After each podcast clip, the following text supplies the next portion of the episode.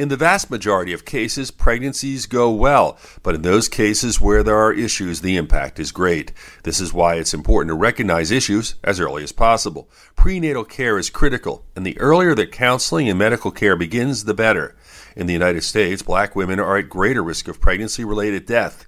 This group of women are more prone to preeclampsia, which is associated with high blood pressure. A significant issue is access to care.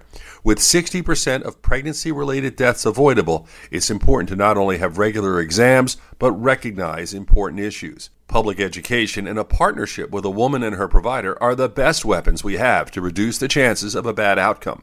With your health, I'm Dr. Brian McDonough on 1010 Wins.